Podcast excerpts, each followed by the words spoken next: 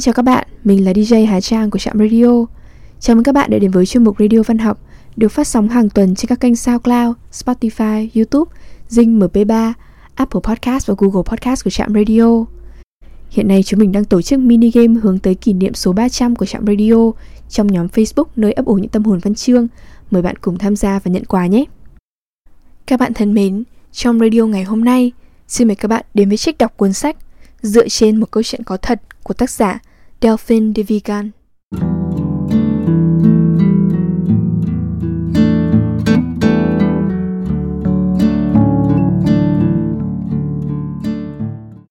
Dựa trên một câu chuyện có thật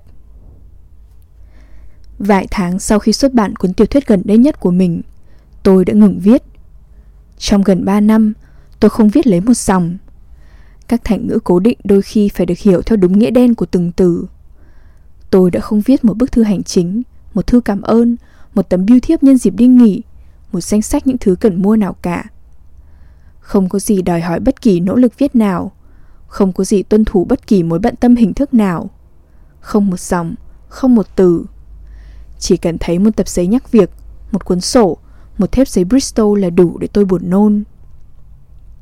Dần dần, ngay cả cử chỉ cũng trở thành hiếm hoi, do sự, không còn được thực thi mà không kèm theo sự e ngại nữa.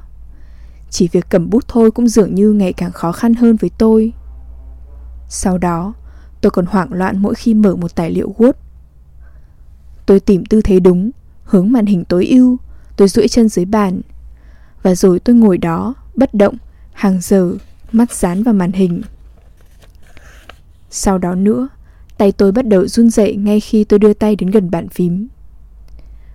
Tôi đã từ chối mà không hề phân biệt tất cả các đề xuất được gửi đến cho mình. Những bài báo, những chuyện ngắn về mùa hè, những lời tựa và việc tham gia viết chung các tác phẩm khác. Chỉ một từ viết trong một lá thư hay một tin nhắn cũng đủ khiến tôi quặn ruột. Viết, tôi không thể nữa. Viết, không. Giờ thì tôi biết rằng những tin đồn khác nhau đã lan truyền quanh mình trong giới viết văn và trên mạng xã hội. Tôi biết người ta nói rằng tôi sẽ không viết nữa, rằng tôi đã chạm đến tận cùng một thứ gì đó, rằng lửa rơm hay lửa giấy rồi cuối cùng cũng sẽ tắt cả. Người đàn ông tôi yêu đã hình dung rằng vì gặp anh mà tôi mất đà, hoặc mất đi nguồn mạch nuôi dưỡng ngòi bút, và sau đó tôi sẽ sớm rời bỏ anh. Khi bạn bè, các mối quen biết và đôi khi ngay cả các nhà báo mạo hiểm hỏi tôi về sự im lặng này, Tôi đã đưa ra những lý do hoặc trở ngại khác nhau, như là mệt mỏi, đi nước ngoài, áp lực thành công, hoặc thậm chí kết thúc một chu kỳ viết văn. Tôi lấy cớ là do thiếu thời gian, phân tán, bị kích động và rút lui với một nụ cười thanh thản giả tạo không lừa được ai. Giờ thì tôi biết rằng tất cả những điều ấy chỉ là cái cớ, tất cả những điều ấy chẳng là gì cả. Với người thân của tôi, hẳn đã có lúc tôi gợi lên sợ hãi Tôi không nhớ đã nói về sự kinh hãi, nhưng vấn đề lại đúng là sự kinh hãi. Bây giờ tôi có thể thừa nhận điều đó. Viết lách, vốn chiếm giữ tôi suốt một thời gian dài đến vậy, từng thay đổi sâu sắc sự tồn tại của tôi và từng rất quý giá với tôi đến vậy, lại khiến tôi kinh hãi. Sự thật là vào thời điểm lẽ ra tôi nên bắt đầu viết lại, theo một chu kỳ xen kẽ các giai đoạn tiềm tàng, ấp ủ và giai đoạn viết đúng nghĩa – chu kỳ gần như theo trình tự thời gian và sinh học mà tôi đã thử nghiệm từ hơn 10 năm nay. Vào thời điểm tôi chuẩn bị bắt đầu cuốn sách mà bản thân đã ghi chép không ít và thu thập rất nhiều tài liệu để viết, tôi đã gặp L. Giờ thì tôi biết rằng L là lý do độc nhất và duy nhất cho sự bất lực của tôi và rằng hai năm chúng tôi gắn kết, suýt nữa thì khiến tôi im lặng mãi mãi. một Quyến rũ anh cảm giác mình là một nhân vật có câu chuyện không được kể như những sự kiện có thật, mà được tạo ra như trong một câu chuyện hư cấu. Stephen King, sự khốn khổ Tôi muốn kể lờ bước vào cuộc đời tôi ra sao, trong hoàn cảnh nào. Tôi muốn mô tả một cách chính xác bối cảnh cho phép lờ đi vào phạm vi riêng tư của tôi và kiên nhẫn chiếm hữu nó. Không đơn giản đến như vậy. Và vào thời điểm tôi viết câu này, lờ bước vào cuộc đời tôi ra sao, Tôi lượng chừng được lối diễn đạt này che đậy điều gì dưới vẻ hoa mỹ Một thứ chẳng ra gì được vống lên Cách thức nó nhấn mạnh một vở kịch chưa tồn tại Mong muốn thông báo bước ngoặt hoặc tình tiết bất ngờ Vâng, L đã bước vào cuộc đời tôi và đã làm nó đảo lộn một cách sâu sắc, chậm rãi, chắc chắn, âm ỉ. L đã bước vào cuộc đời tôi như bước lên sân khấu nhà hát, ngay giữa buổi biểu diễn. Như thể một đạo diễn đã tính toán sao cho xung quanh mọi thứ mở dần để nhường chỗ cho cô. Như thể việc L xuất hiện đã được chuẩn bị để thể hiện tầm quan trọng của cô, để vào đúng thời điểm đó, khán giả và các nhân vật khác trên sân khấu. Tôi, trong trường hợp này, chỉ nhìn cô, để mọi thứ xung quanh chúng tôi trở nên bất động và để giọng nói của cô vang đến tận cùng khán phòng. Nói ngắn gọn là để cô tạo ra hiệu ứng. Nhưng tôi đang đi quá nhanh. Tôi đã gặp L vào cuối tháng 3 và mùa ra sách tiếp đó L chuyển động trong cuộc sống của tôi như một người bạn gái lâu năm Trên mảnh đất quen thuộc vào mùa ra sách tiếp đó. Chúng tôi đã có những trò đùa riêng tư, Một thứ ngôn ngữ chung được tạo ra từ những cách nói ẩn ý và nước đôi, Những ánh mắt đủ để chúng tôi hiểu nhau. Cảm giác đồng lõa giữa chúng tôi được nuôi dưỡng bằng những bí mật được chia sẻ Và cả những điều không nói ra cùng những bình luận im lặng. Giờ đây khi nhìn lại Và căn cứ vào tình trạng bạo lực bao phủ lên mối quan hệ của chúng tôi sau này, Tôi những muốn nói rằng L đã xâm nhập cuộc sống của tôi với mục đích duy nhất là thôn tính lãnh thổ tôi Nhưng điều đó hẳn không đúng lở bước vào nhẹ nhàng Tinh tế đến vô tận Và tôi đã cùng cô trải qua những khoảnh khắc thông đồng đáng ngạc nhiên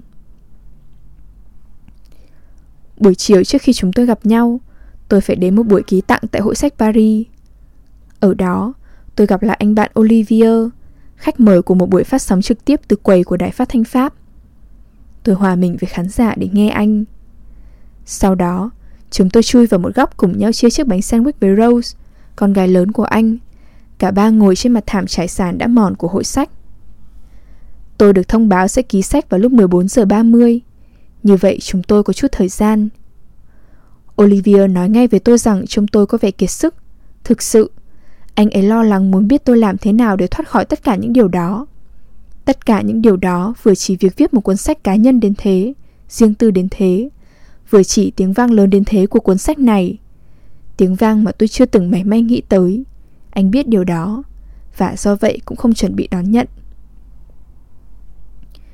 Sau đó, Olivia đề nghị đi cùng tôi và chúng tôi tiến về phía quầy của nhà xuất bản của tôi. Chúng tôi băng qua một hàng người đứng chờ, dày đặc, sát vào nhau. Tôi tìm xem tác giả nào ở đầu bên kia. Tôi nhớ là đã ngước mắt lên nhìn tấm áp phích sẽ tiết lộ tên tác giả. Và rồi Olivia thì thầm vào tai tôi. Anh nghĩ là cho em đấy. Thật vậy, hàng người vươn dài ra xa, rồi rẽ ngoặt vào quầy nơi mọi người đợi tôi. Vào những thời điểm khác và thậm chí mới vài tháng trước đó, điều này hẳn đã khiến tôi tràn ngập niềm vui và chắc chắn cả kiêu ngạo. Tôi từng ngoan ngoãn ngồi sau chồng sách của mình hàng giờ liền, dình chờ độc giả ở các hội sách khác nhau mà chẳng có ai đến. Tôi biết sự bối rối đó, cảm giác cô đơn hơi đáng hổ thẹn đó. Bây giờ tôi bị xâm chiếm bởi một cảm giác hoàn toàn khác, một kiểu choáng váng. Trong tích tắc lướt qua tôi cái ý nghĩ rằng thế là quá nhiều, quá nhiều cho chỉ một người, quá nhiều cho tôi. Olivia nói với tôi rằng anh để tôi lại đó. Cuốn sách của tôi ra mắt vào cuối tháng 8 và từ nhiều tháng qua, tôi đi từ thành phố này sang thành phố khác, từ gặp gỡ đến ký tặng sách, từ đọc trích đoạn đến thảo luận, trong các nhà sách, thư viện, thư viện đa phương tiện, nơi ngày càng có nhiều độc giả chờ đợi tôi. Đôi khi điều đó làm tôi choáng ngợp, cái cảm giác đã chạm đích, đã kéo cùng tôi, sau tôi, hàng ngàn độc giả này. Cái cảm giác hẳn là dối trá, là đã được lắng nghe này. Tôi sung sướng, thỏa mãn, sững sờ, tự hào và vẫn còn hoài nghi. Tôi đã viết một cuốn sách mà tôi không tưởng tượng được tầm cỡ của nó. Tôi đã viết một cuốn sách mà hiệu ứng nó tạo ra trong gia đình tôi và xung quanh tôi hẳn sẽ lan thành nhiều đợt sóng mà tôi không lường trước được những thiệt hại đi kèm. Một cuốn sách nhanh chóng chỉ ra những chỗ dựa vững chắc của tôi, nhưng đồng thời cả những đồng minh giả của tôi và những hiệu ứng chậm của nó sẽ còn kéo dài. Tôi đã không hình dung được việc đối tượng được nhân lên và hậu quả của nó. Tôi đã không hình dung được hình ảnh này của mẹ tôi, được sao chép thành hàng trăm rồi hàng ngàn bản. Bức ảnh trên bìa sách đã góp phần quan trọng vào việc truyền bá tác phẩm. Bức ảnh đã nhanh chóng tách khỏi mẹ và từ nay không còn là mẹ tôi nữa, mà là nhân vật của cuốn tiểu thuyết Mở và Nhiễu. Tôi đã không hình dung được những độc giả cảm động, sợ sệt. Tôi đã không hình dung được rằng một số người sẽ khóc trước mặt tôi và tôi thấy thật khó mà không khóc với họ. Chuyện xảy ra lần đầu tiên ở Lille, nơi một phụ nữ trẻ yếu ớt, rõ ràng là kiệt sức vì phải nằm viện nhiều lần, giải thích với tôi rằng cuốn tiểu thuyết đã mang đến cho cô niềm hy vọng điên rồ, kỳ cục này, rằng bất chấp bệnh tật, bất chấp những điều đã xảy ra và sẽ không sửa chữa được, bất chấp những gì cô đã bắt chúng phải chịu, có lẽ các con của cô hẳn vẫn có thể yêu thương cô. Và rồi một lần khác ở Paris, một sáng chủ nhật, một người đàn ông ốm yếu đã nói với tôi về chứng rối loạn tâm thần, về ánh mắt của những người khác dành cho ông, dành cho họ, những người gây sợ hãi đến nỗi tất cả đều bị quy vào một dọ, lưỡng cực, tâm thần phân liệt, trầm cảm, được dán nhã như những con gà dưới lớp giấy bóng theo xu hướng hiện tại và trang bìa các tạp chí. Và Lucille, nữ nhân vật không thể chạm tới của tôi đã khôi phục danh dự cho tất cả họ. Và tất cả những người khác nữa, ở Strasbourg, Nantes, Montpellier, những người mà đôi khi tôi muốn ôm vào lòng. Dần dần, theo cách nào đó, tôi đã dựng lên một thành lũy không thể nhận thấy, một hàng rào y tế cho phép tôi tiếp tục, ở đó, giữ khoảng cách thích hợp, một cử động của cơ hoành chặn không khí ngang tầm xương ức, sao cho nó tạo thành một cái đệm nhỏ, một túi khí vô hình, mà sau đó tôi thở ra dần qua miệng, khi hiểm nguy đã qua. Vì vậy, tôi có thể nghe, nói, hiểu những gì được dệt nên về cuốn sách sự qua lại hình thành giữa người đọc và văn bản. Cuốn sách đưa người đọc gần như luôn là như thế. Và vì một lý do mà tôi không biết giải thích ra sao, về với câu chuyện của chính mình. Cuốn sách là một loại gương mà độ sâu trường ảnh và những đường viền không còn thuộc về tôi nữa. Nhưng tôi biết rằng rồi sẽ có ngày tất cả những thứ đó bắt kịp tôi. Số lượng, vâng, số lượng độc giả, bình luận, thư mời, số hiệu sách phải ghé thăm và số giờ đi tàu tốc hành và rằng khi ấy, điều gì đó sẽ nhượng bộ dưới sức nặng của những nghi ngờ và mâu thuẫn trong tôi. Tôi biết rằng một ngày nào đó tôi sẽ không thể trốn tránh nó và rằng tôi sẽ phải ý thức chính xác tầm quan trọng của mọi chuyện vì không thể làm tròn được hết. Tại hội sách, ngày thứ bảy đó, tôi đã ký luôn tay. Mọi người đến để được trò chuyện với tôi và tôi vật lộn tìm từ để cảm ơn họ, trả lời những câu hỏi của họ, tỏ ra xứng tầm với những gì họ mong đợi. Tôi nghe thấy giọng mình run rẩy, tôi khó thở. Tôi khí không hoạt động nữa, tôi không thể đối phó được nữa. Tôi dễ bị thẩm thấu, dễ bị tổn thương. Khoảng 18 giờ, hàng người được khép lại bằng một dải băng đàn hồi căng ra giữa hai cột để ngăn những người mới đến, buộc họ phải quay đầu. Cách tôi vài mét, tôi nghe thấy những người phụ trách quầy giải thích rằng tôi dừng rồi. Cô ấy phải đi rồi, cô ấy dừng rồi, chúng tôi rất tiếc, cô ấy phải đi rồi. Khi đã ký xong cho những ai được chỉ định là người xếp hàng cuối cùng, tôi nán lại vài phút trò chuyện với biên tập viên của mình và giám đốc kinh doanh. Tôi đã nghĩ đến quãng đường ra ga đang đợi mình phía trước. Tôi cảm thấy kiệt sức. Tôi hẳn có thể nằm dài ra thảm trải sàn và ở lại đó. Chúng tôi đang đứng trong quầy. Tôi quay lưng về phía lối đi của hội sách và cái bàn nhỏ nơi tôi đã ngồi vài phút trước. Một người phụ nữ từ phía sau tiến lại gần chúng tôi, hỏi tôi có thể ký tặng sách cho cô không. Tôi nghe thấy mình trả lời cô là không Như thế, không chút do dự. Tôi cho rằng tôi đã giải thích với cô rằng Nếu tôi ký vào cuốn sách của cô, Những người khác sẽ lại xếp hàng để tôi tiếp tục ký tặng, Và rồi hàng người chắc chắn sẽ lại xuất hiện.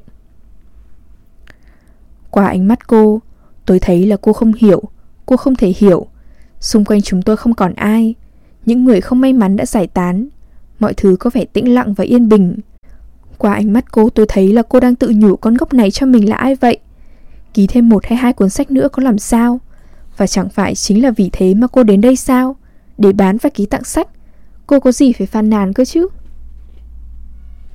Tôi không thể nói với cô Chị ơi tôi rất tiếc Tôi không thể nữa Tôi mệt rồi Tôi không có tài Không đủ tầm. Thế thôi Tôi biết chắc chắn rằng những người khác có thể trụ được hàng giờ mà không uống ăn gì. Cho đến khi tất cả mọi người đều đến lượt đều thỏa mãn, những con lạc đà thực sự, những vận động viên chính hiệu. Nhưng tôi thì không, không phải hôm nay, tôi không thể viết thêm tên của mình. Tên tôi là một trò bịp bợm, một sự lừa phỉnh. Tin tôi đi, tên tôi trên cuốn sách này không có giá trị hơn một cục phân chim bổ câu chẳng may rơi xuống trang bìa gác. Tôi không thể nói với cô, nếu tôi ký tặng sách cho chị, thưa chị, người tôi sẽ tách làm đôi, Đó chính xác là những gì sẽ xảy ra. Tôi cảnh báo chị, hãy tránh ra xa, giữ khoảng cách phù hợp. Sợi chỉ nhỏ xíu nối hai nửa con người tôi sắp đứt. Và khi đó tôi sẽ bắt đầu khóc, thậm chí có thể cả la hét nữa. Và điều đó có thể gây phiền cho tất cả chúng ta. Tôi rời hội sách, phớt lờ cảm giác hối hận bắt đầu xâm chiếm mình. Tôi bắt tàu điện ngầm ở Porte de Versailles, tàu chặt cứng. Dù vậy tôi vẫn tìm được chỗ ngồi. Mũi dán vào cửa sổ, tôi bắt đầu cho phát lại trong đầu cảnh tượng đó. Cảnh đó quay lại với tôi, một lần rồi một lần nữa. Tôi đã từ chối ký tặng sách cho người phụ nữ ấy, trong khi tôi đang ở đó, nói chuyện, thật không thể tin nổi. Tôi cảm thấy có lỗi, lố bịch, tôi xấu hổ. Giờ đây tôi viết lại cảnh tượng ấy với tất cả sự mệt mỏi và quá tải mà nó chứa đựng. Bởi tôi gần như chắc chắn rằng nếu nó không xảy ra, tôi hẳn đã không gặp lờ. Lờ hẳn đã không thấy trong tôi mảnh đất quá mong manh, quá tơi xốp, quá dễ vỡ vụn này. Khi còn bé, tôi thường khóc vào ngày sinh nhật của mình. Khi những vị khách tập trung lại bắt đầu bài hát truyền thống với ca từ giống hệt nhau trong tất cả các gia đình mà tôi biết, khi chiếc bánh gato có vài ngọn nến bên trên tiến lại gần tôi, tôi bật khóc nức nở. Sự chú ý tập trung vào con người tôi ấy, những ánh mắt lấp lánh hội tụ cả vào nơi tôi ấy. Nỗi xúc động tập thể ấy khiến tôi không thể chịu nổi. Điều đó không liên quan gì đến niềm vui thực sự mà tôi cảm thấy khi có một bữa tiệc được tổ chức cho tôi. Điều đó không hề làm mất đi niềm vui của tôi khi nhận quà. Nhưng vào đúng thời điểm đó xảy ra một việc kiểu hiệu ứng La Sen, như để đáp lại tiếng ồn ào tập thể phát ra dành cho tôi ấy. Tôi chỉ có thể tạo ra một tiếng ồn khác, chói tai hơn, với tần số không thể nghe được và thật thảm hại. Tôi không biết kịch bản ấy lặp đi lặp lại đến khi tôi bao nhiêu tuổi. Nóng lòng, căng thẳng, vui mừng và rồi tôi, trước mặt những người khác, đột nhiên thò lọ nước mũi và sợ hãi. Nhưng tôi giữ một ký ức chính xác về cảm giác đã nhấn chìm mình khi đó. Những lời chúc chân thành nhất của chúng tôi và mong sao những ánh sáng này mang lại cho cháu hạnh phúc và ước muốn biến mất ngay lập tức. Một lần, hẳn là khi lên 8, tôi đã chạy trốn. Hồi người ta còn tổ chức sinh nhật ở lớp, trường mẫu giáo, tôi nhớ rằng mẹ tôi đã phải viết thư cho giáo viên đề nghị cô bỏ qua sinh nhật tôi. Bà đọc to cho tôi nghe trước khi bỏ nó vào phong bì. Và trong thư có tính từ dễ xúc động, mà tôi không biết nghĩa là gì. Tôi đã không dám hỏi mẹ vì biết rằng viết thư cho cô giáo đã là một thủ tục đặc biệt, một nỗ lực nhằm nhận được từ cô một thủ tục không kém phần bất thường, một ngoại lệ, nói tóm lại là một đặc ân. Thực ra, trong một thời gian dài, tôi đã nghĩ rằng dễ xúc động có liên quan đến lượng tử vựng mà một cá nhân sở hữu. Tôi là một cô bé dễ xúc động, tức là còn thiếu tử. Điều đó dường như giải thích tại sao tôi không có khả năng tổ chức sinh nhật của mình với nhiều người. Do đó, tôi thấy rằng để sống trong xã hội, cần phải trang bị tử vượng cho mình, không ngại nhân chúng lên, đa dạng hóa chúng, nắm bắt những sắc thái nhỏ nhất của chúng. Tử vượng được thụ đắc như vậy dần dần tạo ra một lớp áo giáp, dày và sơ cứng, cho phép phát triển trên thế giới, cảnh giác và tự tin. Nhưng có biết bao nhiêu từ tôi vẫn chưa biết. Sau này, ở trường tiểu học, khi phải điền phiếu thông tin vào đầu năm, tôi tiếp tục gian lận ngày sinh của mình, xê dịch vài tháng để rơi vào đúng giữa kỳ nghỉ hè, như một biện pháp phòng ngừa. Tương tự, ở căng tin hoặc ở nhà bạn bè, đã nhiều lần, và điều này diễn ra cho đến tận khi tôi đã nhiều tuổi. Tôi nuốt hoặc giấu đi hạt đậu mà tôi sợ hãi phát hiện ra trong phần bánh ba vua của mình. Công bố chiến thắng mình giành được, trở thành đối tượng của bất kỳ sự chú ý tập thể nào trong vài giây, thậm chí vài phút là điều không thể. Tôi bỏ qua vé số trúng thưởng, vội vã vỏ nát hoặc xé rách vào lúc cần thông báo để nhận phần thưởng của mình. Tôi đi xa đến mức từ chối. Khi đang học lớp 5, một thẻ mua hàng trị giá 100 franc tại Gallery Lafayette vào bữa tiệc cuối năm. Tôi nhớ đã ước tính khoảng cách từ chỗ mình tới sân khấu, cần phải tới đó mà không sẩy chân, với vẻ tự nhiên và thoải mái. Sau đó bước lên vài bậc, rồi hẳn là phải cảm ơn cô hiệu trưởng và đi đến kết luận rằng trò này thật chẳng bỏ công. Ở vào vị trí trung tâm, dù chỉ trong khoảnh khắc, chịu đựng nhiều ánh mắt cùng lúc, đơn giản là điều không thể tưởng tượng được. Tôi là một đứa trẻ và một cô bé vô cùng nhút nhát. Nhưng theo tôi có thể nhớ, khiếm khuyết này trước hết được bộc lộ khi phải đối diện một nhóm người. Nghĩa là khi tôi có việc với hơn 3 hoặc 4 người cùng lúc. Đặc biệt đối với tôi, lớp học là biểu hiện đầu tiên của một thực thể tập thể chưa bao giờ ngừng làm tôi sợ hãi. Trước khi kết thúc quãng thời gian đi học, tôi đã không thể ngủ được vào đêm trước ngày phải đọc to bài học hay phải thuyết trình. Và tôi âm thầm thực hiện các chiến lược lách luật mà tôi đã phát triển từ lâu để tìm cách tránh phải nói trước công chúng. Trái lại, từ khi còn rất bé, dường như tôi đã cho thấy một sự thoải mái nhất định trong các cuộc gặp trực diện, đối mặt và một khả năng thực sự trong việc gặp gỡ người khác. Ngay khi người khác ấy có hình dạng của một cá nhân chứ không phải một nhóm, khả năng gắn kết mình với anh ta. Bất cứ nơi nào tôi đi, nơi nào tôi ở, tôi luôn tìm thấy một người nào đó để cùng chơi, trò chuyện, cười đùa, mơ ước. Bất cứ nơi nào tôi qua, tôi luôn tìm thấy những người bạn và dệt nên những mối quan hệ bền vững. Như thế tôi đã nhận ra từ rất sớm rằng hàng rào bảo vệ tình cảm của mình sẽ được dùng ở nơi này. Cho đến khi tôi gặp L.